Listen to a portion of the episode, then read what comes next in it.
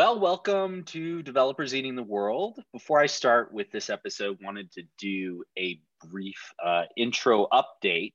So, two days ago, I got a LinkedIn message. I get a lot of LinkedIn messages, but this one was actually interesting uh, and wasn't just some recruiter asking me if I want to be a Java developer. Uh, was from a listener and this particular person I've known for a while uh, uh, in the webospheres, but I was very excited to hear from him and just get some feedback because I tried the feedback form and that didn't go so well.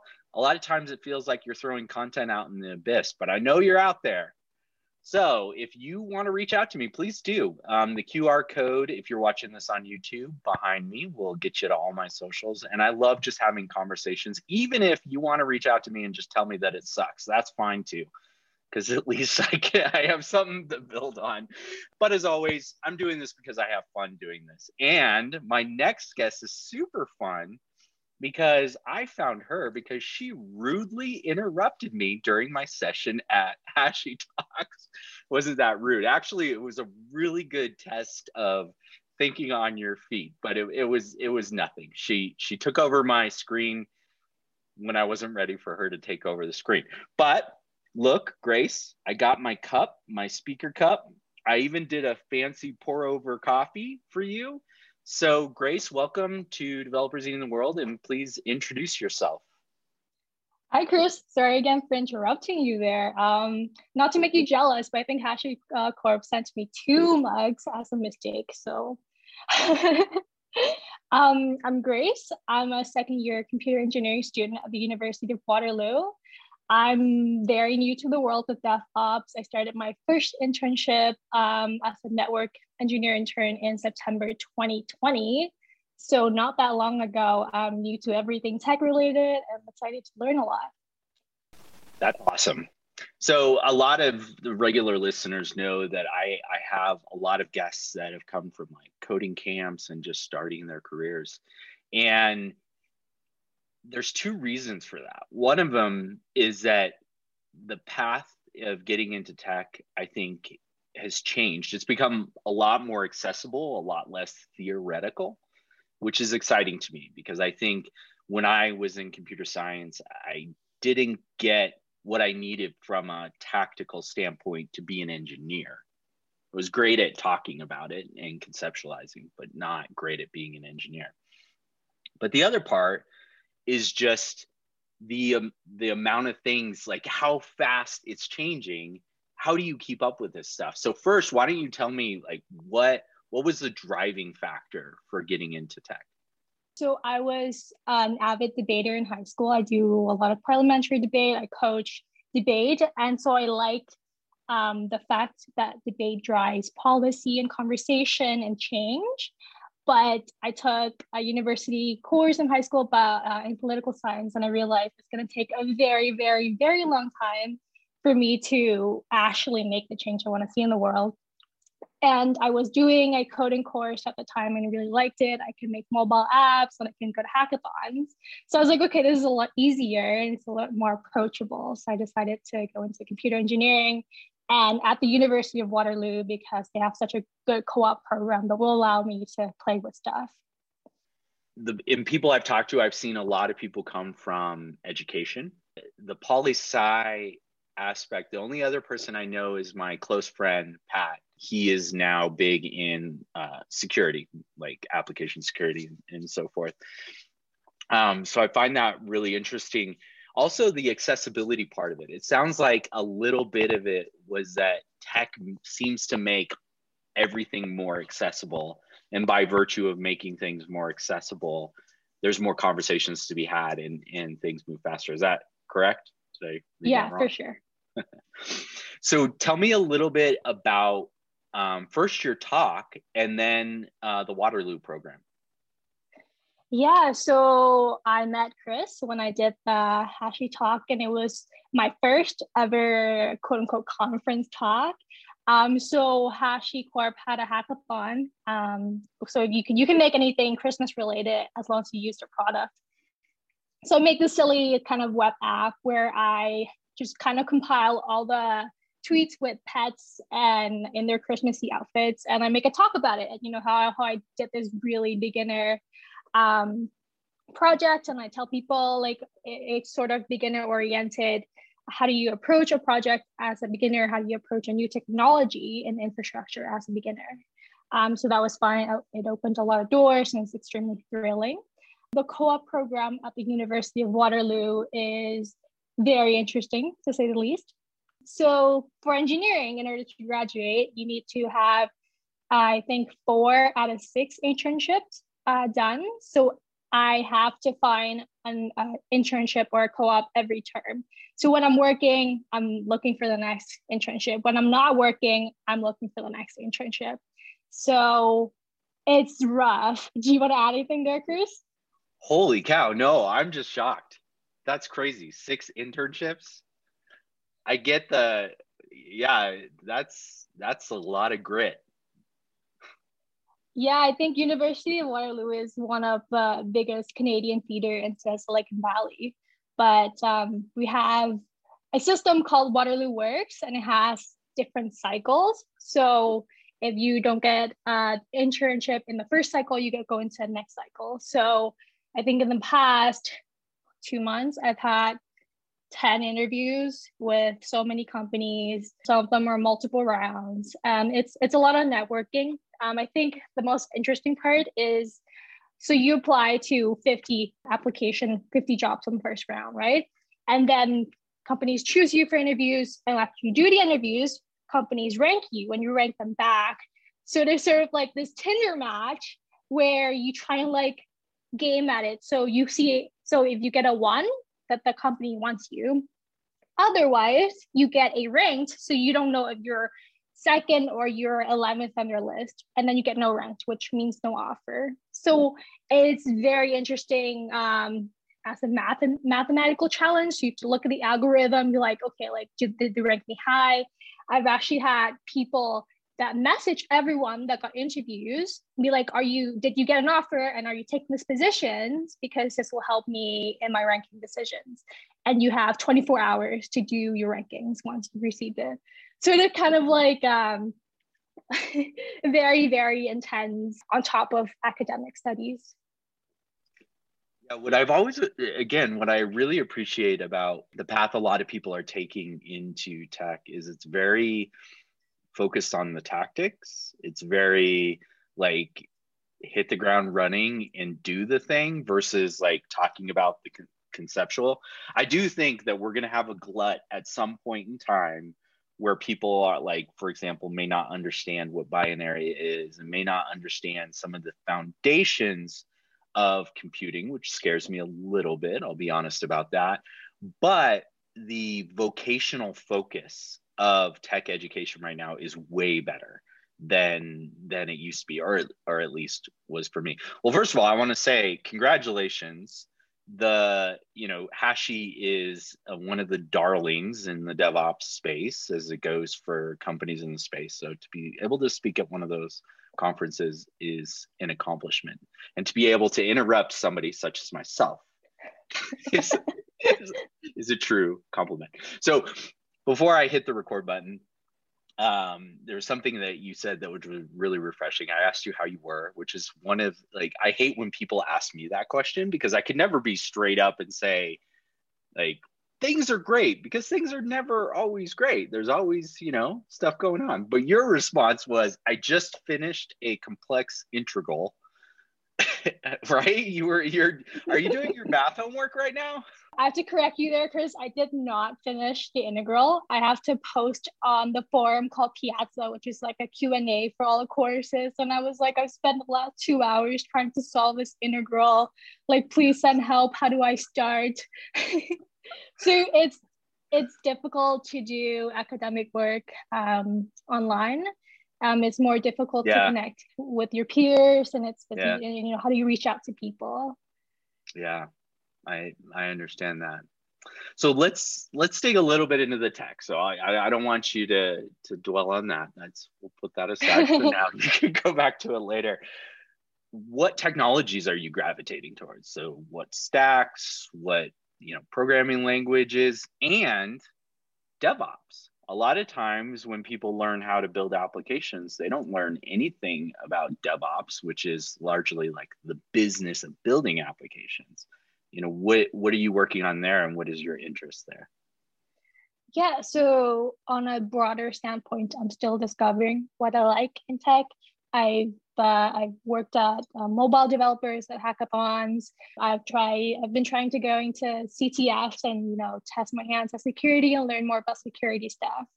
But my entry point to DevOps is um, I had a small internship at the University of Alberta where I worked in their networking lab. And then that led me to the position at Ericsson where I was doing DevOps and building a pipeline. So I think a lot of that was just luck that I landed this position that allows me so much autonomy to learn all about Kubernetes and Helm and Docker. I don't think everybody has that opportunities. I think it's a little bit challenging to learn infrastructure with side projects. That's how most of my friends learn technology. Like we obviously don't learn any of the tech stack in school. So I think a lot of it for me was, you know, being privileged to have this internship. And then that was the entry point to me um, to enter KubeCon. And then I learned that that opened up a whole world about the community and the technology and, you know, the CNCF Foundation. So you were a 2020 CNCF scholar, right? What is that? Yeah, so um, KubeCon actually have a scholarship for people who either cannot afford to go to KubeCon or for other reasons um, is not able to enter KubeCon. So I applied and I was lucky enough to uh, offer a scholarship to be at KubeCon, um, which I've you know not otherwise had the chance to. And there I've had the ability to just randomly talk to so many folks I didn't have a lot of expectation going into an online conference on Slack. And KubeCon was just huge. You know, it had like hundreds of channels. So it was a little bit intimidating, but I actually got, you know, a couple one-on-one connection. And then I got on Twitter and started tweeting at people that I liked their talk. And I think that was a good entry point to learning more and connecting with people when everything is virtual.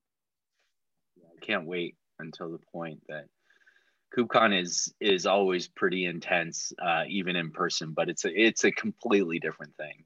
Um, not just the swag, a lot of great swag. Right? but the other thing that's really crazy about KubeCon is that the the landscape of the tooling that is there changes so quickly. Like it is just uh, amazing. Um, it, do you have a favorite CNCF project? I don't I don't even know them all. Like I think I'm just genuinely excited to be exploring them. It's hard to pick a favorite and you know what the rigor that the contributors on these projects go and the governance standards i think is one of the things that when i talk to companies matter a lot um, in terms of like gauging longevity and reliability of open source projects. Um, the one that i've been really big on is OpenTelemetry um, but there is just a ton like you did a crash. So did you know about Hashi's products prior to the talk or was a hackathon the first introduction? I didn't know the first thing about Hashi product before. So I've heard um, a lot about Terraform and Vagrant and all that thrown around. I've watched a couple YouTube videos where they're like, oh, this is the provisioning tool. But I had about zero idea what that means, right? So I think the hackathon was a good entry point for me to actually get started on stuff and not just be intimidated by all the big words. Yeah. And so what I'm curious about, because that's very crash course, and I think that is like the foundation of a good techie. They they just do. You just do. You dive in and do. What was your journey to that? How did how did you go from there's a saying Terraform, there's this there's this hackathon. I want to do something now what? To begin with, I love hackathons with all my heart. Like I've been to so many hackathons where we just pull all nighters and we win so many stuff. So I just see a hackathons and I immediately consider like, do I have the availability for this? And the answer was yes. So I do it. And I knew I needed to use something HashiCorp related. Everything else was too scary. I heard about Terraform a lot So the the starting point is like just search up like okay, like I have Azure student credit. How do I start? How do I make um, a SQL server?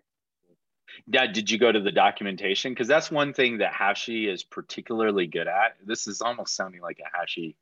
It's not a Hashi episode. I don't have sponsors, so don't don't you dare come to me and tell me that this is do have the coffee cup. They're particularly good at the documentation. Did you was that kind of or did you go to tutorials? How did how did you educate yourself?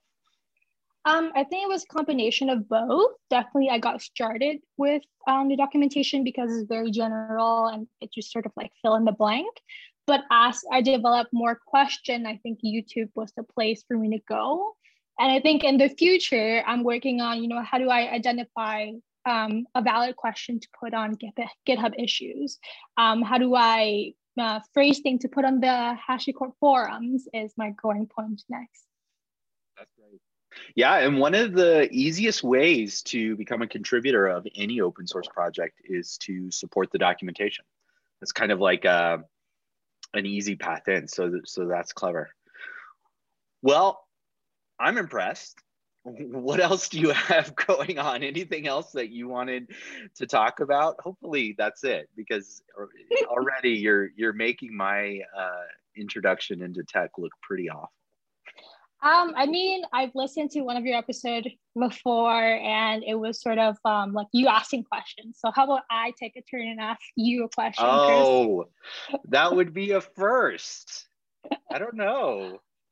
Okay. So what was it like for you when you were 19 and entering tech? Like, what was the biggest difference? Uh, what, what what's the biggest disadvantage at that point, and what do you like?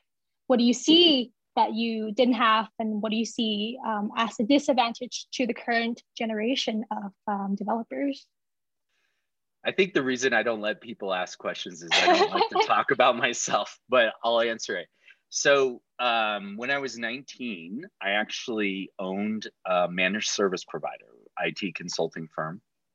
Very early days of it consulting and things were very you know was most of the work was like hey my mouse doesn't work. I had a client who put a coffee cup on their cd tray something like that. Like it, it like really weird stuff troubleshooting dial um, dsl cool. God troubleshooting dsl that was awful. The good news about this practice is it paid my way through college. I got my computer science degree and it was great. I I still credit my computer science degree for doing um, getting involved in some really interesting things. So it wasn't referred to as machine learning at the time, but it was essentially machine learning, genetic algorithms and neural nets and, and so forth. And I got super passionate about it.